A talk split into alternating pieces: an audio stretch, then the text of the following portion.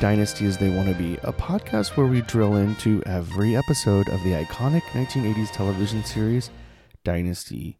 I'm your host, Derrik J. Lang, and returning with me is my co host and husband, Kyler K. Jafari. It's me. I'm back.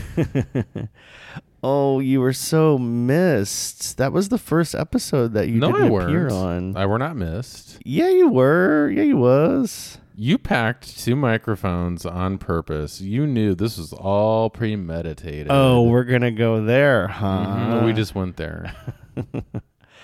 Well, how did you think Omar Barragan did? well, you know, fill-in season's greetings to Omar. I wish I could have been there, uh, but I can't believe you standard sluts were eating cannoli from Eataly. Okay, obviously that's not my favorite cannoli, but I was pressed for time, and I wanted a cannoli. I Tell that to any it, New Yorker Well, pressed for time. I couldn't make it down to the East Village to Veniero's, which is the best cannoli in New York City. Um, well, in Manhattan, the best cannoli in Brooklyn is Court Street Pastry. But um, anyway, I was near Eataly. I popped in. I was pressed for time. I was running around like a crazy person. So quit coming for me on all fronts. You think I'm trying to replace you on Dynasty as they want to be, and then I'm choosing bad cannoli? Like, it's not nice. I feel like I've been canceled. you haven't been canceled. If anything, you have been picked up for another season because we have an amazing cocktail to sip on while we talk about this week's episode. Tell the darlings what you've made for us. Well, tonight we we wound up at the St. Denis Club again, the only place to eat lunch in the whole town of Denver. it's so and true. naturally, uh, Dame Joan Collins, aka Alexis Carrington, orders up one of my faves, which is the Kir Royale. It's pretty much a brunch to tea time drink, and Yeah, it's a little late think to be having this, but that's fine. I think her and Fallon were just having lunch, and she just wanted a, a champagne cocktail. It's, it's a sort of way to have champagne without having champagne. It's also a good way to like uh, mask shitty dose champagne. up some yeah some not so hot champagne. So yeah, it, prosecco even uh, clutch your pearls. Um, so Well- yes, it's a, it's a dash of uh, creme de cassis, which is which is a, a specialty of Dijon. Although I think there's plenty of places in France and outside of the continent that that make it. Anyway, its only other use apparently is on vanilla ice cream as like a sort of substitute for syrup. Okay, well, can we have that after we're done recording? Yeah, I mean, because I got a whole bottle of this shit lying around for the last five years. I don't know what else I'm going to do with it. well, cheers to your my return and your return and not being canceled and Chin chin, darling. mm, delicious. I ended up having a fabulous time in New York. I saw lots of old friends, reconnected, and um, I did have one night to myself where I kind of went a little crazy. I went and had a ramen by myself, and then I went to go see Moulin Rouge on Broadway, which I know we talked about several episodes ago. Oh, this this is too crazy. No, come on. It was actually really great, and I loved it. Two thumbs up, A plus. Two was, thumbs up. Where? well, you can, can, can. oh, jeez. okay. no, it was way better than the movie because everybody could sing. They did an amazing job with the production. I we mean, already know my thoughts about the movie, so immaculate. it could only be better than whatever the movie was. Yeah, I mean the bar was like pretty low, but and then Was all- the bar themed? There was a bar on the stage, and then there was a bar in the lobby, and I then, love when musical stage productions have like a bar and it's themed. right, and then you can actually like get service from the like bar. Patti LuPone's gonna pour me a Mexican train wreck. that would be amazing. I bet Patti LuPone makes a stiff cocktail. No, they have like the seating, kind of like I feel like Cabaret when they revived Cabaret, like what twenty or thirty years ago. Talking about the one with Alan Cummings. Yeah, yeah, the one that they did at Studio 54 originally. They had like bar seating. I think that's like a thing now that you know productions do. So they do we got to have put asses in bar stools, you know. they do have seats in the front, but I actually would not. I actually had a partial view. That's what it was considered seat, and it was like I got all that means like the, the men's room door is in front of your face, or Yeah, which is like great. I would have paid extra for that. hot ticket. no, but uh, I was uh, like I was underneath the windmill. There's like a giant elephant, you know what, which is where Nicole Kidman's character Satine. That's where her dressing room is. So there's like a giant elephant. There's a giant windmill. It was yeah, it was just really fabulous. And what I loved about it is so it's all like the pop music, just like the original, but it's different music. So now you have your Katy Perry and your Lady Gaga's and your Bruno Mars, but the way they arrange it is so interesting and it's just I, like I would take the police and Madonna over all of that, though. well, there's definitely Madonna. I can't remember if there's police. There's just so much music. And you know what? I realized I was looking for clips of it on YouTube. And the reason that there's no clips because I'm sure the rights Scrubbed. it's for this musical are so expensive because they use like a hundred pop songs. It's crazy. Yeah, you ain't gonna find that on YouTube's. Yeah, so I don't think they're doing a lot of performances. Plus, they want, you know, to get those asses on the bar stools when they're selling tickets for like 200 300 $400. But it was a good time. I highly recommend fabulous costumes. If you love Dynasty, you'll love Moulin Rouge on Broadway because it's just over the top glamour. That that sounds like a broad brushstroke, but sure. Yeah. I was I was listening to to yours and Omar's uh you know repartee, and I have to kind of agree with both of you. You're both right about Claudia. She is over Steven, but she's not over him, right? Like she's. I, I thought it was, you both kind of took both sides of that argument, and I think you were both correct. I think the jury's still out. I'm going to need to see Claudia and Steven in a scene together. No, I think for Claudia, it's a it's she's harkening back to a past life. I think almost literally. I swear to God, Claudia has been reincarnated in season two, and she's not even the same character. You keep saying that. she She is- is, the same character. She wants her daughter. I mean, she's evolving. People change, but she is the same character. I don't think they've mind wiped her, men in blacked her brain or anything. I just think that she associates Steven with a past life, and I don't think it's so much that they're gonna have something or that she wants to have something. I think it's more it's a pang of nostalgia almost, and it sort of ties back to her obsession with finding Matthew and Lindsay. Um, which of course, like that gets played up in this episode. So I know. Talk about it. Yeah, that's pretty intense stuff. I Guess let's just take a break and we'll get into this week's episode Blake's Blindness. Welcome back. Well, I mean, this is just Blake's episode. Like everything literally has to do with Blake, what's like going the, on the with whole Blake. damn show is Blake's show. It really is. So he's blind now. No, I meant Dynasty. I, I think Dynasty is Blake's show, oh, whether we like it or not. Well, I guess you must be in John Forsythe's corner. Well, no, but I mean, okay, thing. so this episode starts out right with this like totally OTT blind man's bluff, like ridiculous character acting. okay, so let's talk about Ultra campy. John Forsythe's blind acting. Okay, let me just give you the pros and cons. Okay, Well, do we have a lot of like comparisons for blind acting? I feel like there must be, but I'm just I'm not. It's not coming to mind. well, we only talk about Dynasty on this podcast, so I'm not going to compare him to. Well, I'm just saying. I mean, if if we're gonna complain about his uh, his performance, then who shall we hold up as? Can I just say what I was going to say? I was about to list pros and cons, okay? These are my pros and cons with John Forsythe's blind acting. Pro. He does a nice job of not looking directly at the other actors or whatever, even though he can he is has vision. Con.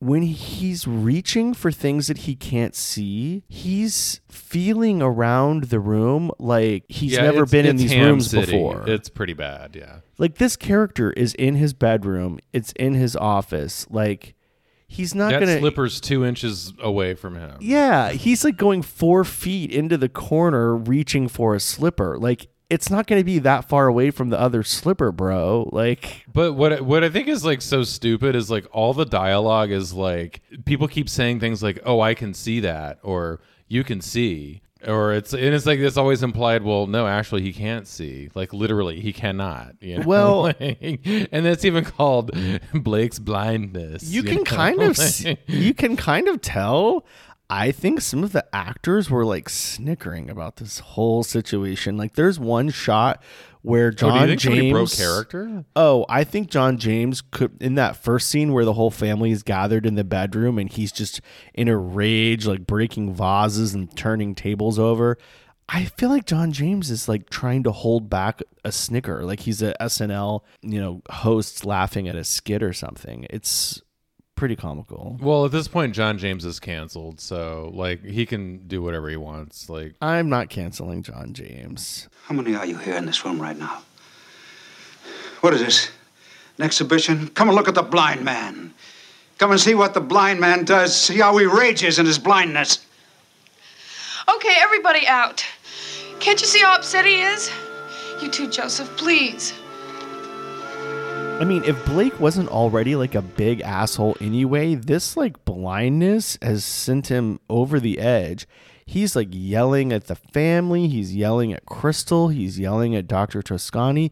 He's yelling at the preeminent specialist for blindness. Like, he's so pissed. He's also yelling at Joseph, the bitchy butler, who's apparently like wiping his ass and giving him blowjobs in the middle it's of the night. it's like everything with with Blake. He's this this like mirror through which we see characters and how they respond. Blindness can either be a way for you to pander and expect people to treat you differently or it can be a way to just make you a complete total asshole and be pissed off that you can't see and you already got a power issue. That's clearly like what's going on with blake here. Like he, he he's just like he's already got authority problems. And now that he can't see you know he feels like he's being taken advantage of and it just you know winds him up even more Yeah. Well, it's not winding Crystal up to uh, to go through with the divorce, which last week she said she's going to divorce him. then he's blind, and now she's gonna stick with him because she's Crystal. Oh, this is like totally like the woman who won't leave. Like this is her put. Like, oh, now he's blind. Okay, now I can like I can extend that lease for a little while longer. Like I'm not going to leave him until he can see. Which like she doesn't know if he's ever going to be to see her again or not. Like so that's this is like typical Crystal. Well, locking herself up in the ivory tower, moping about how sad everything is in her life even though like like she's surrounded by finery and glamorousness and Well, can you please explain to me what the fuck is going on with Dr. Toscanni and his relationship with Crystal? She clearly is not into him, and he is over the moon.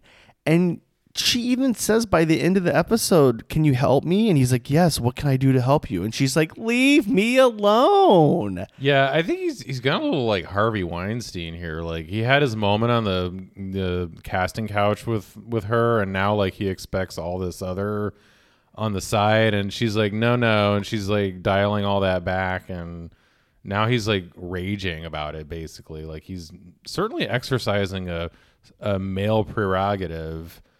Oh yeah, it's like totally misogynistic as fuck and I feel bad for the poor thing because she's going through stuff with her husband and her personal life and he's I guess the only person that she can turn to. All of her poor friends from the first season must be gone or something. And he's just taking advantage of her and he is this authority figure because he is a psych- psychiatrist but in like a professional capacity this is so wrong. So I'm canceling Dr. Nicholas Toscanni. He's canceled. Who's gonna be left by the end of this episode? Like everybody's getting Alexis, Alexis. um, yeah, that's true. Um, yeah, I, I do like the thing with Fallon, like trying to like sort of piece something back together with Jeff. Oh, Jeff, let's not fight.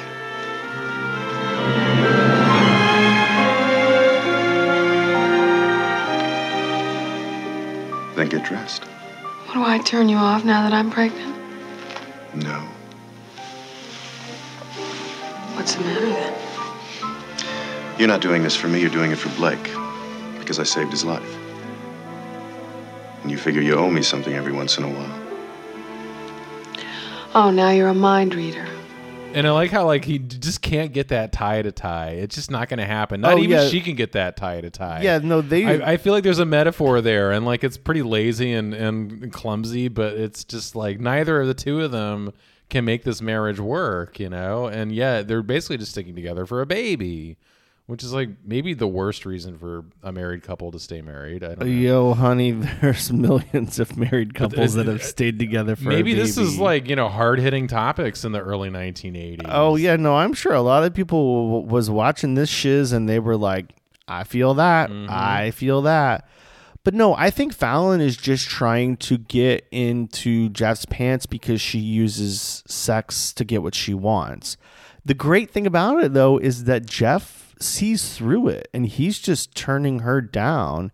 I guess they're sleeping in like separate bedrooms now or something. So So Jeff is like this interesting sort of like minor Greek mythological character in a way, in the in the way that he knows and sees everything, but he's like totally irrelevant to what's going on and has like zero involvement in any of the action. So it's like on the one hand, like yeah, he knows that she's playing him, but, But then he on doesn't the other do hand, anything there's nothing he can do about it. But this is what we keep complaining about with Jeff, right? I mean, and you know, in some ways, like I think he's sort of the the prototype for like yuppie manhood um in like 80s television right, like what is the goal? but at the same time like nobody thinks back to like the ideal of the yuppie and thinks of jeff colby because like he's got zero agency and he's like exercises no utility Well, no, I think he does have agency. I just don't understand what he wants. Like, he doesn't really want to be married to Fallon. I mean, I, he did at one point. yeah but that's because he's kind of like a kiss ass too right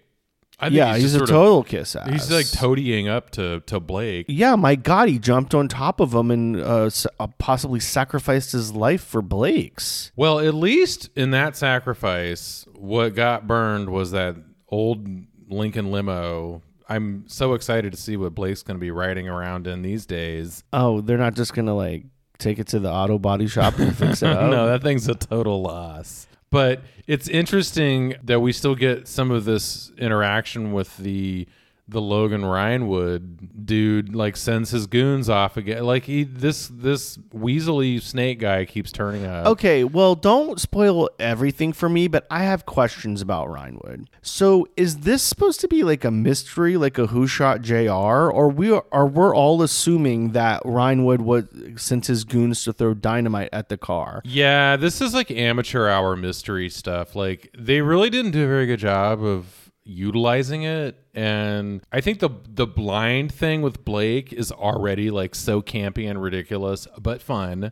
And this little storyline with Logan Rhinewood once you get to the bottom of this one, it is like I cannot roll my eyes enough. It is so hilarious, but I, I don't Well, want to say too much. In my crazy imagination, where I ride around on unicorns with a giant martini glass, I'm thinking like Rhinewood is actually Alexis, and there's just this crazy subplot going on. But they're not.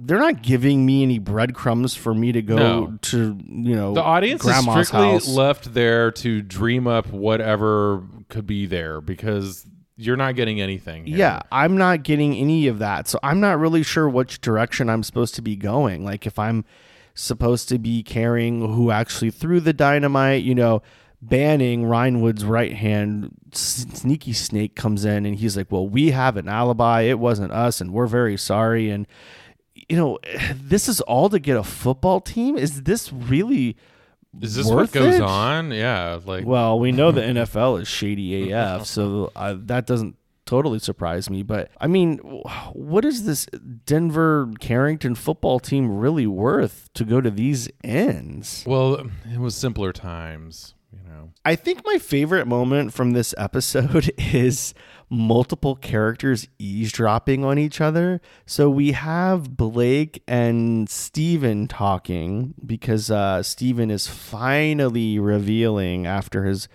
dad has been in the hospital for a few weeks that he got hitched to Sammy Jo. And of course, Blake is not happy about it, as nobody's happy about it, because Sammy Jo is a trifling little poor tramp and not fit for the Carrington name. But Blake says they're going to train her and My Fair Lady her ass and I guess make her a, a Carrington because he's probably just happy that she has a vagina and not a penis so he doesn't have to, you know, push her into a fireplace or anything. But then we have Alexis overhearing that conversation and then weirdly just out in the hallway mentions this whole thing how Fallon's not really Blake's daughter. Yeah, and I think it's it's also fun because they even do some sort of like a trope on eavesdropping with Blake's blindness because like there's all these like moments where Blake's not sure who's in the room and whoever is in the room is sort of like observing him and sort of like seeing or observing. A little bit but i wish they would have gone further with that. Yeah i guess you know they could have done more with that but they they at least went there with it. Like you know like you had like uh what crystal in his office kind of watching him as he says like call my wife you know and he thinks it's the secretary and then he's like never mind don't you know and then she's like oh, but it's Blake, me, I'm here. Right. right. So it's like sort of like, oh, well, what was his intention? You know, like, did he have second thoughts? Like, what is his real feeling for his wife at this moment? And well, he says it. He wants to get fucked. well, that's essentially how it plays out. Crystal, I want you to know this just in case you don't. I can get hundreds of people to bring me a cup of coffee. I can snap my fingers and have a table set for 200 people. I can pick up the phone and I can have a government in South America fall. Those are not the things that I need a wife for. I need a wife in my bed. Now, is that what you're offering? People aren't really taking advantage, I guess, to their credit of his blindness because a lot of people could be using this to their advantage and listening in on all of Blake's little nefarious conversations. But I don't feel like anybody's really doing that. I think they, you know, Crystal eventually says, uh, Blake, it's me, not your secretary. And then Alexis goes in and, and has a conversation with him. But it was just funny because Alexis overhears Steven and Blake talking, and then Alexis and Steven are talking, and Sammy Jo overhears them. I wanted somebody else to overhear Sammy Yeah, Joe. there's and a lot of iterations talking. of overhearing. Yeah, it's like we could just go the whole episode of people listening in on each Which other. in some ways is kind of very meta because like this whole idea of eavesdropping is is very old fashioned soap opera, you know, cliche. yeah, but you were sort of hinting at it before, and the last episode it really took a turn that Sammy Jo is in this for the money, honey. Well, I'm glad that she's like finally showing her fangs now because like mm-hmm. before, like, and and I agree with you guys. The prior episode, she was sort of very believable up until that, and now it's like quite clear, like, oh, this is what you're really dealing with with this character. Like, yeah, she's just there for the money. Right. Well, and now that she's overheard this bit of information about Fallon, who has, of course, not been nice to Sammy Jo, clearly she's going to try to use that in her favor because Sammy Jo is just not getting what she wants. She's been sort of put to the back burner, mean, and she thought I'm getting not- hitched, she was going to be Uh, yeah, I'm not of the pretend show. like there's there's a lot of reasons to hate Sammy Jo, and I buy it. I buy into it full for. I cannot stand her, and this is like one of the the big like cleats that she gets in in the field here, where this is like Excuse me, did you just use a sports metaphor? yeah, I don't know. Well, uh, well Sammy What is Joe's in like this Kir got a Royale? five eight socket wrench, uh, you know, changing spark plugs in the Trans Am. So I mean, uh, the roles are all reversed tonight apparently. But um, no, What but- are you saying? Women can't be mechanics? No, they can't. You're canceled. no, they they I'm can put air in canceling you. tires. That's it. and bring me a beer. No, but like the yeah, the thing with her character is is um that now she's like decided that she's going to play everybody against everybody in this family, and I think it's you know it, it makes her a very easy to hate character, but it's what's kind of fun about Sammy Jo, I guess. Yeah, I don't hate her. I don't hate her yet. I mean, maybe I will, but I'm reserving judgment because I, I'm still feeling out what she wants. I hate her because Steven is not bisexual and I don't understand this whole thing with him marrying her. That's what I hate about it. Darling, I already explained to you he loves race car driving, so she's just this cipher for race car driving. A woman and a timing gun, a heterosexual relationship does not make. Yeah, I know it's a stretch. Well, Cecil Colby's back. That's good. We hadn't seen him for a little while, and we love Cecil Colby. He's all into this whole oil shale, which I had to Google oil shale because I didn't know what the fuck oil shale was. I guess it's a special kind of rock. Well, let's just get down to brass tacks with him. He he kind of like blew his cover with Claudia and stops by her new larger cubicle than the one she had before. Yeah, she really is on the fast track. Oh, she's, moving on up. She's going to be like vice president of sexual relations at Denver Carrington by the next episode. Okay, that was really good. I want to know what I want to know more about that. Instead of the Colbys, can we have a sideshow about that and like Claudia. It'll just be called Claudia. yeah, it's it's it's really sad because like she's still giving this character her all, and like they're not giving her much to work. They're with. giving her literally one scene every Yeah, episode. but- and and yet like I'm still just like stunned by the quality of her acting in this very very minor part at this point. You are such a Claudia stan. No, I'm a I'm a Pamela Bellwood stan, and the thing is, like, uh, if Cecil pretty much like totally, you know, blows his whole cover oh, about. oh, he fucked up Yeah. majorly. like he thought he was gonna keep getting intel out of her, and then like come to find out he's you Been know lying about been his- lying to her this whole time about where Matthew and Lindsay are. Well, it's kind of racist because he's like, they were in Peru. And she's like, you said they were in Venezuela. And he was like, well, yeah, Venezuela and then Peru and then Argentina. Like, he's just, he doesn't know Central any America? of the South South America. America? He doesn't know any of those countries Whatsoever. Uh, Mexico, uh, Costa Rica, Tahiti. Yeah, I don't know. Uh, uh, you're, and then, then, so that's racist. And then, then he's like misogynistic because he's like, well, you must have forgot, you know, you silly girl, you must have forgot. I told you. And she's like, I never forget. I'm a mother. You said they were in Venezuela. I mean, it's it's almost that bad, right? Like, I did like that she was very assertive and that she's like, that's Yeah, not the kind like, of thing I would forget. I wouldn't you know? forget that. And fuck you for trying to men in black me. Because uh, again, this is like Claudia's bone right now. This is all she's caring about is Matthew and Lindsay and their Well, that's all the writers have given her to care about, other than her new career path. But I like that as a counterpoint to what's going on with uh, Dr. Nicholas Toscanni and Crystal. It's nice to see a woman stand up for herself to a, a man in power. Yeah, you know, I like to compare. You know, that's that's a fun parallel I hadn't thought about. Like when you look at uh, Claudia and Cecil versus Dr. Nick and well, whatever woman he's involved with, depending on which scene we're talking about. Mm, true. Like I'm into I'm into their thing a lot more, and like Claudia yeah, well, but unfortunately, like- we only get one scene know, of that, like, you have and then so we have to, to sit with, through multiple scenes of Crystal and Nick and Fallon and Nick, and then him just treating these women like they're complete imbeciles. Dr. Nick is this trash can that Crystal and Fallon are just keep throwing themselves into. And meanwhile, Claudia's got nothing to work with and having this like one little teeny tiny bite sized morsel of an amazing scene. Luckily, we finally get Alexis having a hot take on Dr. Nick when they're at the St. Denis Club. She sees totally through it and she warns Fallon. Well, first of all, she figures out right away that this is the guy that Fallon was Well, fucking with. I love this scene because it calls back to her consulting with the tarot card reader or the fortune teller or whatever.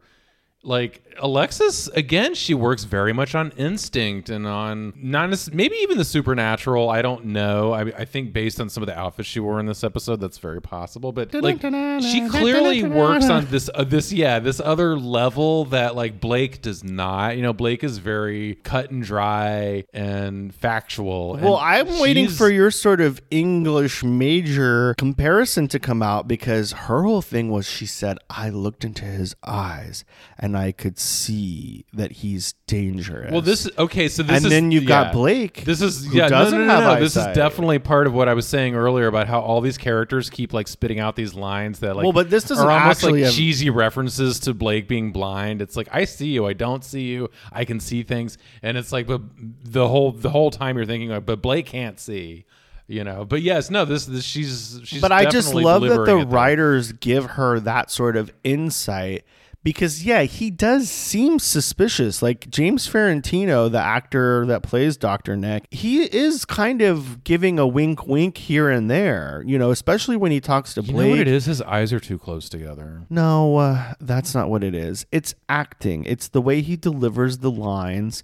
There is something else going on, and I think he does the the actor James Farentino does a great job of delivering that because we know because he knows we know there's a you know body hanging around that he sees in flashes. The body just keeps swinging. it's yeah, it's still hung up there, hasn't fallen off yet. Man who expects his money and power to buy him everything, including his sight.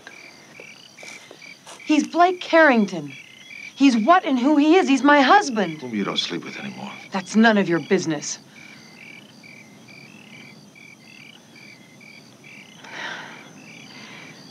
Nick, I have to stay with him for now. Why? Because he's blind. Because he needs the emotional support. You know that. Tell me something. Who the hell has nailed you to this cross?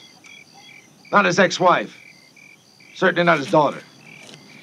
I'll leave him when he can see. I, I just I just think Krystle is like in her classic snare that she she keeps trapping herself in in these situations where she has emotions that she can't act upon and she won't make a commitment.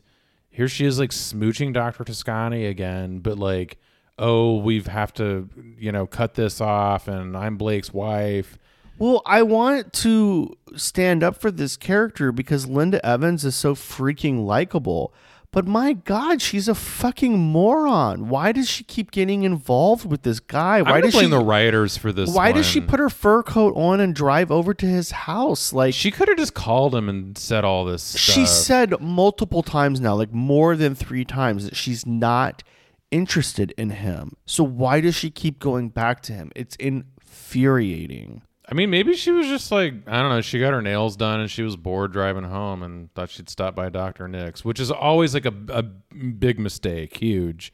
Don't- I'm gonna do like these pull a blind Blake. Carrington, and I'm gonna start flipping over furniture and throwing vases at the wall. And you know what? Then I'm gonna get a special Senate Security Commission or whatever his weird ass yeah, plan Crime is. Stoppers or whatever this is. Yeah. Like, I'm gonna call one eight hundred Crime Stoppers.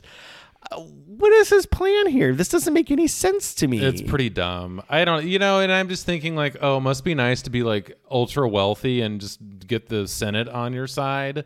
What the hell is that? Like, And he- I, and can't he- even call my credit card company and dispute a charge and like expect any kind of recourse. Like, and this guy's got like the whole Colorado State Senate on his behalf. Well, I'm Like, waiting for everybody to laugh in his face, ha, because he's never met this Rhinewood guy, doesn't know what he looks like. How did he even know to sell half of the team to bail him out anyway? Like, how did he figure who this person well, we, out? we did get a little justice there because yeah, the lieutenant even kind of like victim shames Blake over that. Like, well, have you seen this guy? Do you even know what he looks like? Do you even know he's real? Yeah, Like, they had no information, no license plate. so you deserved it, dude. Yeah, I did like that. I mean, I do like this whole idea that Blake is suffering because he's made so many people suffer for the first season and a half of this show. So he he kind of deserves it. Yeah, but it's it. interesting because this character has kind of like thawed out, you know, like he was so severe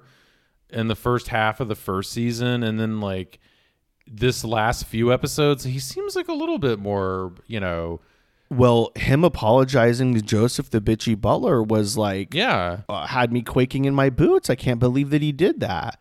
He was being so nasty to him, yanking on that bell or whatever to get him to come in. Of course, you know, your theory that Joseph the bitchy butler has the hots for Blake is got a lot more evidence this episode because Joseph is like coming to Blake's side in the middle of the night and now he wants to Reading him s- spy novels. yeah, they're having like a little romantic reading moment. And Joseph's like, I'm going to just set up a bed next to yours and I'm just going to watch you sleep all night. That is classic stalker gay boyfriend or gay straight boyfriend stuff. Like, yeah. I am sorry, but I do not. If I need help, you can still sleep in the next room over. Actually, I have a question. So, Blake is blind. He has trouble going up and down steps. The Carrington mansion famously has a big ass staircase, probably the biggest in Denver. Are there no bedrooms on the ground floor? Why do we have to have this poor old man going up and down the steps? You think he would put up with that? No, he does not want to be coddled to, and that's the whole point. And that's why I think it's interesting that the one person he lets coddle him is Joseph, not his well, wife. he probably does a lot not more Alexis, than coddle. not even really his daughter Fallon. Like he he just uh, only Joseph. Like his his you know it's like this is like some my man Godfrey stuff. Like so yeah, I think that I just think oh that's very interesting and subtextual. hmm Well, yeah. I mean, he definitely ate his words when he was being all nasty to Joseph, and I'm surprised they didn't kiss and make up. They did that just didn't make it to the final cut. Oh, I'm gonna have to look on the DVD extras for that. Well, are you excited that Alexis and Fallon are teaming up now that Fallon has figured out that Krystle is indeed having some sort of a non-professional relationship with Dr. Nicholas Toscanni? Well, you know, it's it's the old idea: the enemy of your enemy is your friend, or whatever, right? So, like, clearly they're going to forge a, a small. We'll see how effective alliance over this whole hoopla with Krystle and Doctor Nick, but you know, at the end of the day, like Fallon is a very flawed character, perhaps more flawed than Alexis, and as far as mothers and daughters go, like I just you know the two of them just don't gel. Yeah. the cards. Well, you know? and I think that Alexis is going to be more thoughtful about this whole thing where Fallon, for some reason, her pussy just gets so wet for Dr. Nick that she makes dumb decisions. So I'm not super confident in this alliance to get Krystle and Dr. Nick and then to take back over the Carrington family. But we'll see. Maybe it'll work. I don't know. Well, we've refilled our champagne glasses and it's time to talk about our lurks of the week. Kyler, what was yours? well, I'm just going straight in for the jugular. You know what I'm I'm after here. It's Yep. it's it's Alexis, and she's looking wicked. She's looking wick and Well, I do have to say th- she's got a couple of outfits that specifically feature peak shoulders.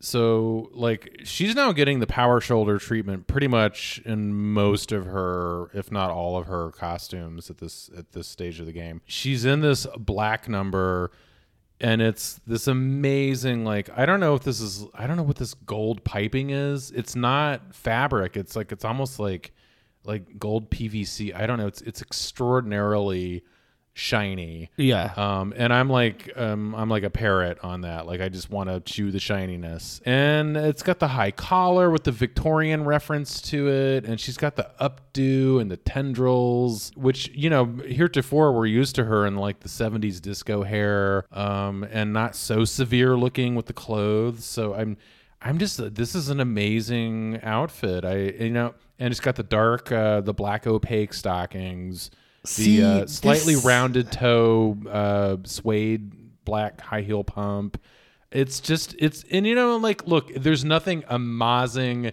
in the in the uh, overall impact of it but it's it's just a great dress with some nice detailing and I really liked it, but it felt like, and you know, it's been Halloween season the past few weeks. It felt very costumey Halloween. Like, I felt like it needed one touch where it was Uh, the 80s. Oh. To me, this was just like such a throwback. It wasn't modern. I think this is another example of like how costume her character is though. And I think there was this interesting accessory you may call it. Uh, she's like walking around with a, an antique leather bound book. Which is like I think part of the look, even though it may not be on purpose. So it's she's just Oh well, that's very Bell Booky That's Candle. no, no. you know? That it's exactly, which is why I didn't like it because that's not 80s to me. We're supposed to be in 82 here. Well, but- but no, I, the book I loved because to me, I'm just thinking back on the set that day. Alexis is like, "Well, why am I in the house right now? Oh, maybe I just came into the library to to grab a a, a book." And so, you know, that's what Joan was doing. You know, she's very method in that way. So she's like, I'm going to walk around with this book. Even though we don't talk about it, it's not referenced in the script, but this is why Alexis is walking around the Carrington mansion right now, eavesdropping on people. yeah, you know, she's, So- with with her Snaps to, Joan. or whatever it is she's reading, you know. Well, my lurk of the week is basically a counterpoint, I think, to that. We have the darkness, the uh, the evil witchy magic, and then we have the light, the angel that is Krystle Carrington in this all white ensemble. And she's wearing it actually, I think, a little bit earlier in the episode, but she's got a fur coat on top of it. So you can't really see much of it. It's not until later when she's serving. Yeah, that's the sort of like the ranch dressing on top of everything. Mm, yum yum. Can I have extra ranch with my order? But no, I think it's great. She's wearing her hair up for most of the episode, which is an interesting choice. But this has the the collar that goes all the way up the neck. This one's got the shoulders.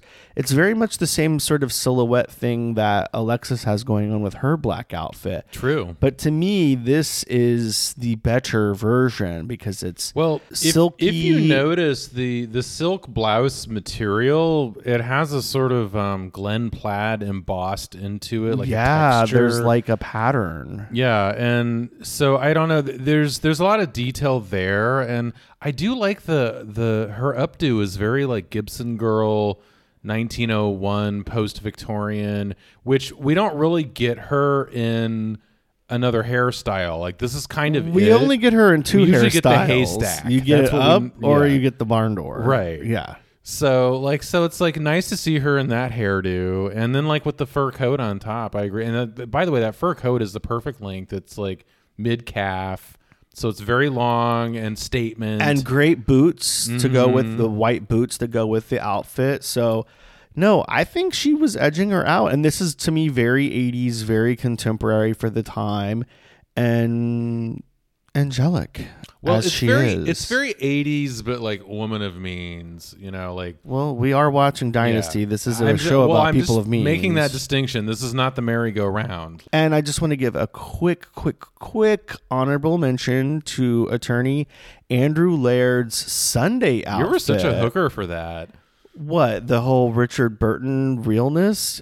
I'm Oh, don't think you're gonna get me with Richard Burton. turtleneck and a blazer. That's a I Richard know, Burton I look know. through and through. But you, in this instance, Andy Laird has like a baby blue turtleneck, and then he even paired it with, a little little baby blue hanky. Yeah.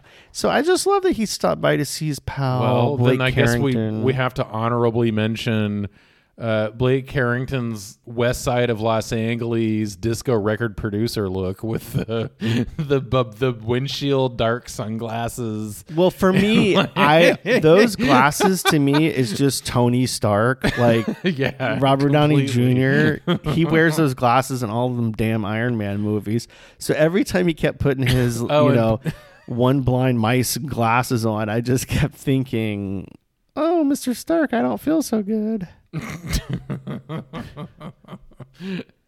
Also, I mean, we already know this. Best ass goes to Heather Locklear bending over the Trans Am again. Yeah, but you know, second place, close behind, is Steven Carrington. They they're they've only been married like a week or two, and um, they're already dressing alike, and their hair is alike, and their asses are alike. We've already said that they have the same damn hairdo, but well, there's another reason right there for you that Steven is into Sammy Jo. It's like a lot of gay men like date or marry guys that are look exactly like them. yeah, she's in a strange way a funhouse mirror image of Steven. Her ass is better though, for sure. Well, that's another episode of Dynasty as They Want to Be in the books. Thank you so much for listening. If you liked this episode, rate us on iTunes or Stitcher or wherever you can rate podcasts. Give us five stars and write a review if you want. And if you're blind and you can't write, then, you know, have your butler do it for you. Uh, Kyler, thank you so much for joining me. Glad I'm glad to have you back. We'll talk. We'll see. I'm glad you didn't quit the podcast. And also thank you to Lindsay Mound, the artist who designed our logo, and DJ Jugo, who did our amazing theme song. We had a fun tweet since we last checked our social media.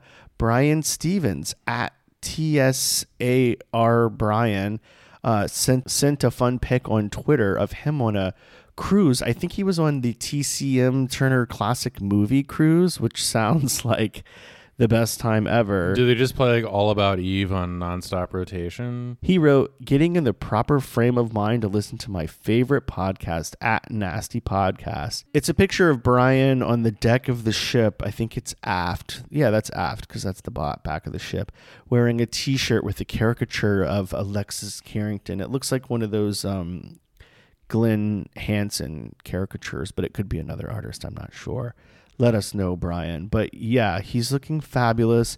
And we're so happy that Dynasty is They Want to Be is your favorite podcast. Love, exciting and new. Mm, Come aboard. We're expecting you. it's the, Love boat. I was going to say Dynasty Boat. Dynasty boat. What the fuck is that? I don't know. Why aren't there any boats on this show?